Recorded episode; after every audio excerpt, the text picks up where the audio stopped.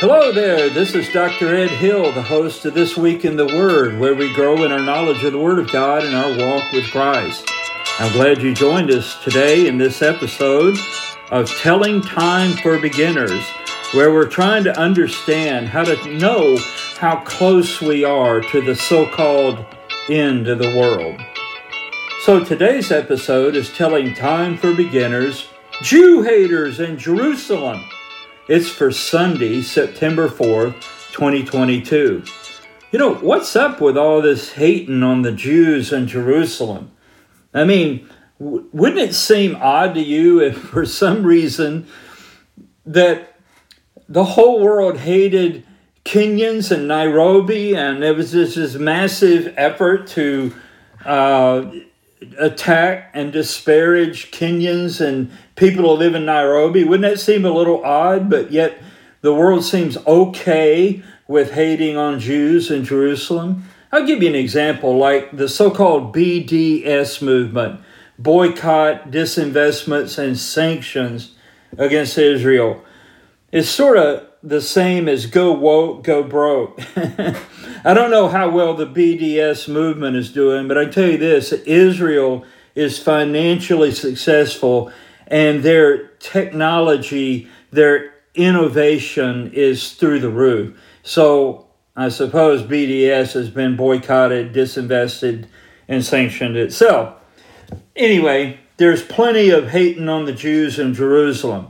For example, why are there 10,000 rockets in the Golan Heights and rockets all over the place aimed at Israel for the coming attack on Israel? Now, Israel knows all about this. So do a lot of people. Why is that allowed to happen like it does? And why is all of that aimed at Jerusalem and the Jews? Why isn't it something like uh, Manila in the Philippines? How come it's Jerusalem and the Jews? Have you ever wondered about that? Well, that's a good thing to ask a question about. We're going to answer that today, and if you don't know much about this, you're gonna uh, you're gonna have the light bulb come on like you've never had it come on before in this particular area. Now, some people would say, well, it's because of the Palestinians and how how Israel treats the Palestinians. Hey, don't get me started on that. But I'm going to tell you something. Even Palestinians don't care about Palestinians. For example, the government of the Palestinians, the Palestinian Authority, so called, Mahmoud Abbas, he doesn't care about the Palestinians, or he would have solved some of their problems by now. But he kind of keeps them trapped there because they are a, a, a tool to be used against Israel. And that's not to excuse every single thing that Israel has ever done or not done regarding the Palestinians. We're not saying that. But I mean, this is beyond insane. Well, it's because of the Muslims and and their uh, third most holy site, so called. Yet that was never called that until about the last 100 years, again for political reasons. Look it up, check it out. Yasser Arafat's father, I believe it was, was the Mufti of Jerusalem, and he decided he was going to designate that mosque as the third most holy site in Islam. Yet, until a 100 years ago, it had never been known as that. But, you know, the Muslims, actually, when you get right down to it, they're just pawns on the chessboard of God. So that's not the answer either. Nope it's way deeper on a spiritual plane. It's on a cosmic level, a battle between God and Satan, between good and evil, involving Jerusalem as the battleground. Did you know that? Now, when you know the things I'm going to tell you here, four things in just a moment, when you know these things I'm about to tell you, then world history at large and future Bible prophecy will click into place like like the last piece of a million piece jigsaw puzzle and the big picture is going to make sense. Now here's the four things on the front end. Number 1, the Jews in Jerusalem are important because of the fulfillment of massive Old Testament prophecies.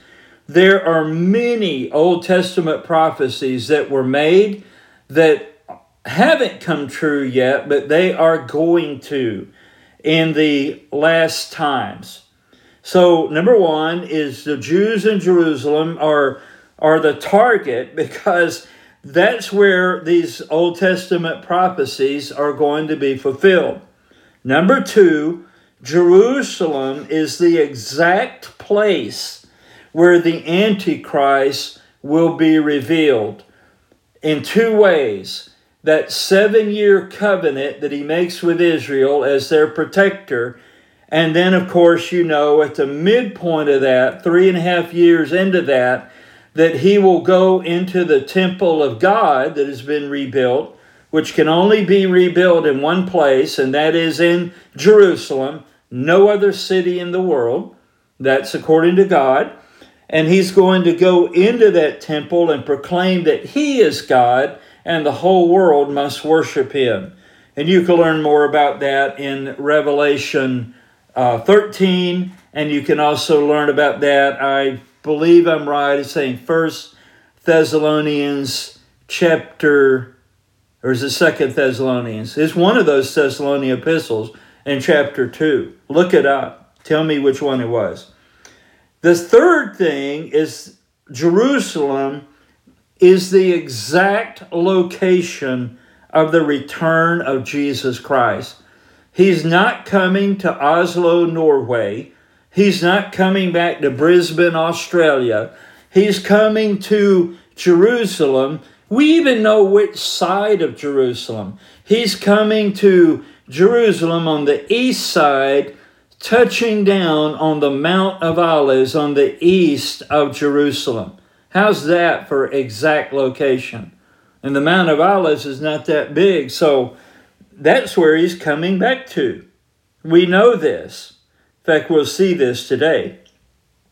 The fourth thing is Jerusalem is the exact location of the throne, the political capital, spiritual capital, if you will, of the thousand year millennial kingdom, the golden age of the earth in the earth's history. There will literally be a 1,000 year rule of the Lord Jesus Christ on the throne of David from Jerusalem over the entire world, and no one gets to opt out. That's right. That is going to happen. Now, does the average Jew hater know all this? No. They are just clueless masses whipped into a frenzy about the latest thing to be whipped into a clueless frenzy about. Do the leaders of the global government that is being put in place right now, do they know this? A few may, but most just want to have a chair when the music stops. So most political leaders are just as clueless, and they're also craven cowards who love power and perks more than you could ever know. And they will do or say or not do or not say anything that allows them to be at the top of the heap when this global government is set up. Now, do you know who does know these things that I've mentioned? Those four things? To some extent, Lucifer knows them. To some extent, we don't know how much, Satan is aware of these things and all the angels that rebelled with him, the demon spirits, they know. We don't know how much they know, but they're aware. Now, do you know who will be the most shocked at the tribulation, the return of Christ, and the millennial kingdom from Jerusalem? Do you know? Well, number one, lost people. Well, yeah, but that's a given.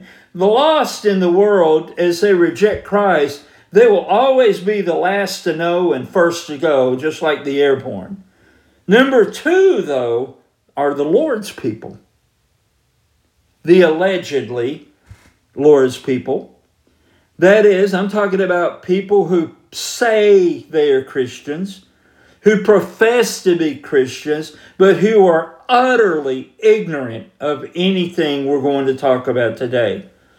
And more importantly, they're professional religious clergy hacks who scoff about what we're going to talk about, who explain it away, and they even mock Bible prophecy.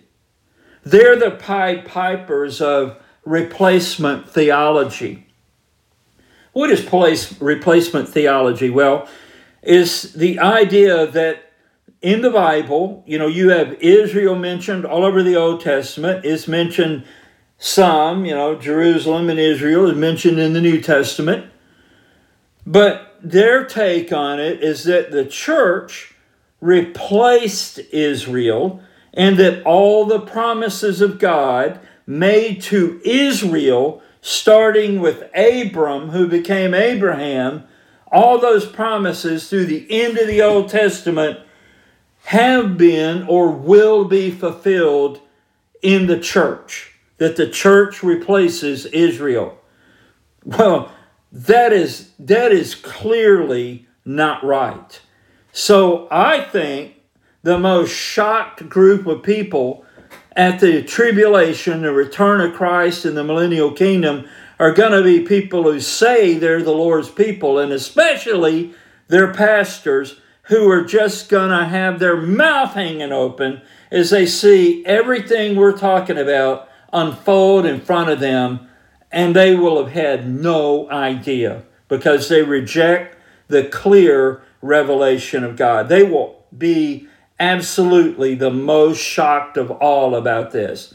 I mean, think about it this way lost people who don't know God or lost people who, who just outright hate God they figure they got it coming. I mean, you even hear them joke about, "Yep, I'm on my way to hell. I'll see you see you there with all my friends," you know, and all of that. They know they're going to get that, and they they realize that it's probably correct. The way they look at their life, like, "Yep, I deserve it." But think about the Lord's people, the people who say that they're Christians, and yet they say, "Oh, none of this is ever going to happen." You Bible prophecy freaks are just wrong. Well, somebody's wrong here, but you're going to see who it is at the end, and it's not going to be the people who take the Word of God at face value. Now, we may be wrong on some details about it, but we're not wrong about the overall picture. And we believe God. Who are you believing? All right. Now, think about it this way also that those who say that we need to unhitch from the Old Testament, they're going to be clueless about the future as well, but not you. You know, just so we wouldn't miss it, God gave us three chapters we're going to read quickly today. And guess where they are? They're in the Old Testament, near the end. I think they're the next to the last book of the Old Testament. I mean, that's even pretty easy to find. Go, go to the Gospel of Matthew, you know, turn left and go back to Malachi, to, go one more book back, and I believe you're at Zechariah. And God wants us to know about this. Now, I know what some of you are thinking. But all this happened in 70 AD when the Romans destroyed Jerusalem destroyed the temple, and took the Jewish people captive all over the world. that's funny. And you know what? Nice try, but that's wrong. Because you're going to see that things that are predicted to happen certainly did not happen. I mean, clearly, if words mean anything, what we're going to read today will show that the idea that that happened in 70 AD is just simply wrong. It may even be sincerely wrong, but that doesn't make it any less wrong. Hey, even the Prince of Preachers, Charles Spurgeon, guaranteed in the 1800s that the nation Israel would be resurrected to live in Israel again. He was mocked, but you know who had the last laugh? Spurgeon did. He didn't live to see it, but just like he said, on May 14th, 1948, the United Nations created Israel again. And you know how they did it? They did it in one day, literally, as God said would happen, that Israel would be created again in one day. And that was May 14th, 1948. Now, for Zechariah 12 to 14 to be fulfilled, as we believe it will be, and God says it will be, and we're going to read that here shortly. For Zechariah chapters 12, 13, and 14 to be fulfilled, there had to be an Israel back in the land. And you know what? They are. And this happened. You say, well, that must have been like a long, long time ago. I want to show you how recently that was uh, in history. I think about it this way in the young adulthood of my mother and father, which was not very long ago, historically speaking, Israel was reborn. I mean, they were already in their, um, I didn't figure it out exactly, but their 20s, early 20s, mid 20s. And Israel was reborn in their lifetime. Think about that. All right, let's go to Zechariah chapter 12, and we're going to read verses 1 to 14. I may make comments, I may not, but I'll tell you what I did do. On what I'm reading, I highlighted every time Jerusalem appears or Judea or anything like that. And it, this is like, it's an amazing how many highlights I have through these passages referring to Jerusalem and Judah and the Jewish people. Now, here we go. Now, again, people who don't believe the Bible at face value or who don't believe it at all say that, well, yeah, whatever, this happened in 70 AD. I want you to read carefully with me or listen carefully, and you'll see that, hey, that didn't happen in 70 AD. You know why? Because it didn't. It's still future. Here we go Zechariah 12, verses 1 to 14. The burden of the word of the Lord for Israel, saith the Lord, which stretcheth forth the heavens, and layeth the foundation of the earth, and formeth the spirit of man within him. Now think about that. God, who could do all that, can certainly make what we're going to read happen. Verse 2 Behold, I will make, there it is, Jerusalem, a cup of trembling unto all the people round about it when they shall be in the siege both against Judah and against Jerusalem. Now, here's another phrase we're going to see over and over in these passages the phrase in that day. And you may want to mark how many times that occurs. This is talking about the day of the Lord in the future. Verse 3 And in that day will I make Jerusalem a burdensome stone for all people. All that burden themselves with it shall be cut in pieces, though all the people of the earth be gathered together against it. In that day, saith the Lord, I will smite every horse with astonishment, and his rider with madness, and I will open mine eyes upon the house of Judah and will smite every horse of the people with blindness. And the governors of Judah shall say in their heart, The inhabitants of Jerusalem shall be my strength in the Lord of hosts their God. In that day will I make the governors of Judah like an hearth of fire among the wood, and like a torch of fire in a sheaf, and they shall devour all the people round about on the right hand and on the left. And Jerusalem shall be inhabited again in her own place, even in Jerusalem. The Lord also shall save the tents of Judah first, that the glory of the house of David and the glory of the inhabitants of Jerusalem do not magnify themselves against Judah. In that day shall the Lord defend the inhabitants of Jerusalem. And he that is feeble among them at that day shall be as David, and the house of David shall be as God, as the angel of the Lord before them.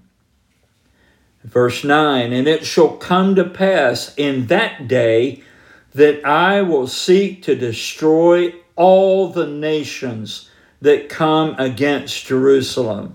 And I will pour upon the house of David and upon the inhabitants of Jerusalem the spirit of grace and of supplications, and they shall look upon me whom they have pierced, and they shall mourn for him as one mourneth for his only son, and shall be in bitterness for him as one that is in bitterness for his firstborn. In that day shall there be a great mourning in Jerusalem, as the mourning of Hadad Rimmon in the valley of Megiddon. This is when the great king Josiah of Judah, who was a very godly king and was a great blessing to Judah, when he died, his death was greatly recognized. But this will be like that, that mourning. Verse 12 And, in, and the land shall mourn every family apart, the family of the house of David apart, and their wives apart, the family of the house of Nathan apart, and their wives apart, the family of the house of Levi apart, and their wives apart, the family of Shimei apart, and their wives apart all the families that remain, every family apart, and their wives apart. Now we go to verse uh, 1 of chapter 13. In that day there shall be a fountain. You know, a fountain just keeps on flowing. Amen. In that day there shall be a fountain open to the house of David and to the inhabitants of Jerusalem for sin and for uncleanness and it shall come to pass in that day, saith the Lord of hosts, that I will cut off the names of the idols out of the land, and they shall no more be remembered. And also I will cause the prophets and the unclean spirit to pass out of the land. And it shall come to pass that when any shall yet prophesy, it's talking about false prophets now and it shall come to pass that when any shall yet prophesy, then his father and his mother that begat him shall say unto him, Thou shalt not live, for thou speakest lies in the name of the Lord. And his father and his mother that begat him shall thrust him through when he prophesieth. So this is putting false prophets on notice here, amen? And they would cut themselves and all that kind of stuff. And wear uh, what was called a prophet's garment or robe to make people think that they were of the Lord, and they weren't. And these were supposed to be people telling the truth of God's word, and they weren't. And it was going to be bad news for them in that day. And it shall come to pass in that day that the prophet shall be ashamed every one of his vision when he hath prophesied. Neither shall they wear a rough garment to deceive but he shall say, I am no prophet, I am an husband, and for man taught me to keep cattle from my youth. I mean, what is how is that for gaslighting? Amen. Like me, I'm no prophet. I never said that. I'm I'm a shepherd. And one shall say unto him, What are these wounds in thine hands? Remember, I said that they the false prophets would cut themselves to show their, uh, you know, their seriousness and all of that. Then he shall answer, Those which I was wounded in the house of my friends. Now, some see this as a, what I just read is referring to the Lord Jesus Christ. And we could discuss that. But the point is, it's right here, the, the entire context is right here where somebody has been a false prophet and they're having an answer for it. Verse 7 Awake, O sword, against my shepherd, and against the man that is my fellow, saith the Lord of hosts. Smite the shepherd, and the sheep shall be scattered. And I will turn mine hand upon the little ones. And it shall come to pass that in all the land, saith the Lord, two parts therein shall be cut off and die. This will be a terrible time for Jerusalem and Judah, for sure, because two thirds will die, but the third shall be left therein. And I will bring the third part through the fire, and will refine them as silver is refined, and will try them as gold is refined and uh, they shall call on my name, and I will hear them. I will say, It is my people, and they shall say, The Lord is my God. You know who they're saying that to? The Lord Jesus Christ when he returns.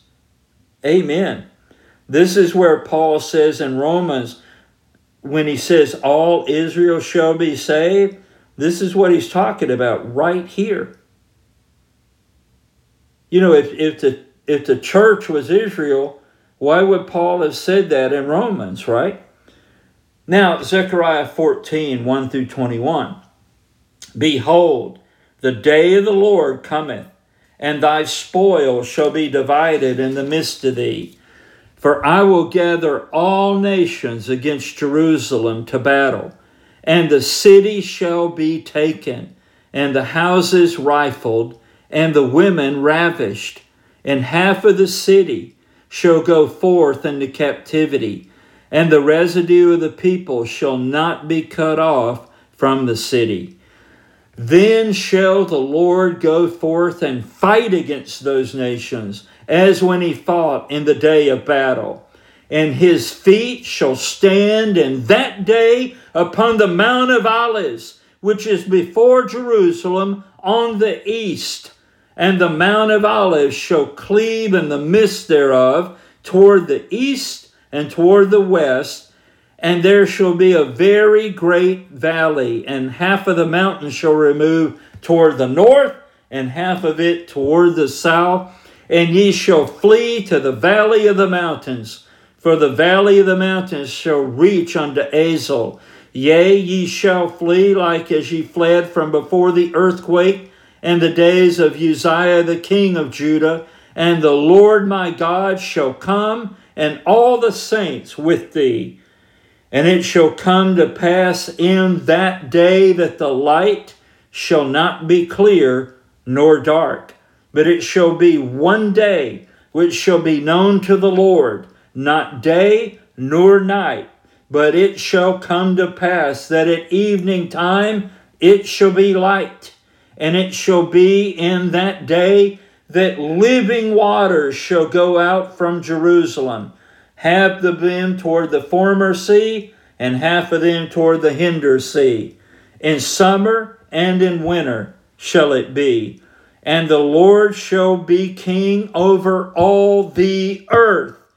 In that day shall there be one Lord, and his name one all the land shall be turned as a plain from Gibeah, Geba to Rimmon, south of Jerusalem, and it shall be lifted up and inhabited in her place from Benjamin's gate under the place of the first gate, under the corner gate, and from the tower of Hananiel under the king's wine presses.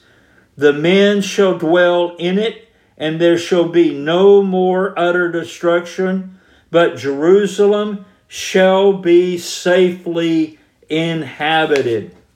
And this shall be the plague wherewith the Lord will smite all the people that have fought against Jerusalem. Their flesh shall consume away while they stand upon their feet, and their eyes shall consume away in their holes and their tongue shall consume away in their mouth. And it shall come to pass in that day that a great tumult from the Lord shall be among them, and they shall lay hold every one on the hand of his neighbor, and his hand shall rise up against the hand of his neighbor. And Judah also shall fight at Jerusalem, and the wealth of all the heathen round about shall be gathered together, gold and silver and apparel in great abundance. And so shall be the plague of the horse, of the mule, of the camel, and of the ass, and of all the beast that shall be in these tents, as this plague. And it shall come to pass that every one that is left of all the nations which came up against Jerusalem shall even go up from year to year to worship the King, the Lord of hosts, and to keep the Feast of Tabernacles. And it shall be that whoso will not come up of all the families of the earth unto Jerusalem to worship the King, the Lord of hosts, even upon them shall be no rain. And if the family of Egypt go not up and come not, that have no rain, there shall be the plague, wherewith the Lord will smite the heathen that will not come up to keep the feast of tabernacles. This shall be the punishment of Egypt and the punishment of all nations that come not up to keep the Feast of Tabernacles. In that day shall there be upon the bells of the horses holiness unto the Lord, and the pots in the Lord's house shall be like the bowls before the altar. Yea, every pot in Jerusalem and in Judah shall be holiness unto the Lord of hosts and all they that sacrifice shall come and take of them and seethe therein. And in that day there shall be no more the Canaanite in the house of the Lord of hosts. Wow! Talk about a major transformation the world is heading for. And do you know when the Lord ascended back to heaven in the book of Acts? That he ascended, guess where he ascended from? literally, from the mountain of Olives. And the angel said that he would come back in the same way that the 500 had seen him go into heaven. And I believe he's coming back, according to this prophecy, right to the Mount of Olives, exactly where he left from. And when the Lord is done setting up his kingdom, and the whole world is required to bow the knee to King Jesus, even the most profane, common, everyday thing will be characterized by holiness and the worship of the Lord. That thing that it said, uh, that phrase there, uh, holiness unto the Lord would be on the bells of the horses, would be inscribed on their uh, their reins and the little bells that would be on them and that kind of thing. Very tiny, uh, seemingly insignificant thing. That was the same inscription on the mitre around the bonnet that the high priest wore. So even the smallest thing will be characterized by holiness. And he, he mentioned there that there be shall be no more the Canaanite in the house of the Lord. A Canaanite is an enemy of God. And the church is filled with enemies, even people who say they're part of the church and leave the church. That's going to be over, my friends. And that day is coming. Now listen, say, well, can you confirm these things? Some of it, I mean, a little bit from anything the Lord Jesus Christ said? Absolutely. Luke 21, the Gospel of Luke 21, verses 20 to 24. Jesus said, And when ye shall see Jerusalem compassed with armies, like not just the Roman army, armies, plural, Jerusalem compassed with armies, then know that the desolation thereof is nigh. Then let them which are in Judea flee to the mountains, and let them which are in the midst of it depart out. and let not them that are in the countries enter thereinto. For these shall be the days of vengeance, that all things which are written may be fulfilled. But woe unto them that are with child, and to them that give suck in those days. For there shall be great distress in the land, and wrath upon this people. And they shall fall by the edge of the sword, and shall be led away captive into all nations, and Jerusalem shall be trodden down of the Gentiles until the times of the Gentiles be fulfilled. And that's when the Lord's come back, comes back to the Mount of Olives and fights for Jerusalem and the Jewish people. Thank you for listening today. I hope why people be hating on the Jews and on Jerusalem is much clearer today. Now it's not such a big mystery. They play an immense part in the return of the Lord Jesus Christ. Literally, that location and those people. You know what this would lead me to say to you today as you listen? If you know the Lord, you should rejoice because we can see things getting harder and harder for Jerusalem and the tiny little nation of Israel. And we know that the countries around them, many of them are planning to try to destroy them. They won't work, but they're going to try. And we should pray for the peace of Jerusalem, and we should lift up our heads because the return of the Lord cannot be very far off. When is it? I don't know that, but I can see what's going on in the world. Amen. Now, for those who are listening right now and you're not you're not even sure you're a Christian, or maybe you know you're absolutely not one, but you're realizing maybe you ought to be looking into that. I think you're right. I think you ought to get on the Lord's team. You need to be born again, bow the king now to the Lord Jesus Christ before it's too late for you. I'm going to give you a phone number. I'm going to say it twice. I would like you to write it down because I'm going to invite you to call that number. And you're going to call to speak with someone who can help you learn how to become a Christian. Call 877 247 2426. 877 247 2426. I want you to know today that with Jesus Christ as your Lord and Savior, you can know for sure how your eternity will turn out. Instead of continuing to follow Satan and being condemned with him to an eternal hell, you can follow Jesus Christ starting today and be welcome into heaven and eternity with him. 877 247 2426, or you can go to chataboutjesus.com. You know, in Romans 3.23, the Bible says, For all have sinned and come short of the glory of God. But you know, I'm so glad Romans 6.23 is also there. It says, For the wages of sin is death, but the gift of God is eternal life through Jesus Christ our Lord.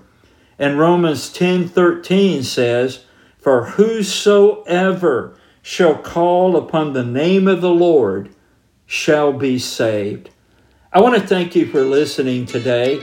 I invite you to like this episode, to follow the podcast, and even to share this episode with somebody right now from where you're listening that they may hear it as well. I'm honored that you listened in to This Week in the Word and you made it all the way to the end. Tell others about www.dredhill.podbean.com, the home of This Week in the Word. Thank you for listening. If the Lord doesn't come first, I'll be back next week with the next episode of This Week in the Word. And we're probably going to still be in the series that we're in now, Telling Time for Beginners. And I hope you understand better today how to do that. God bless you. Bye bye.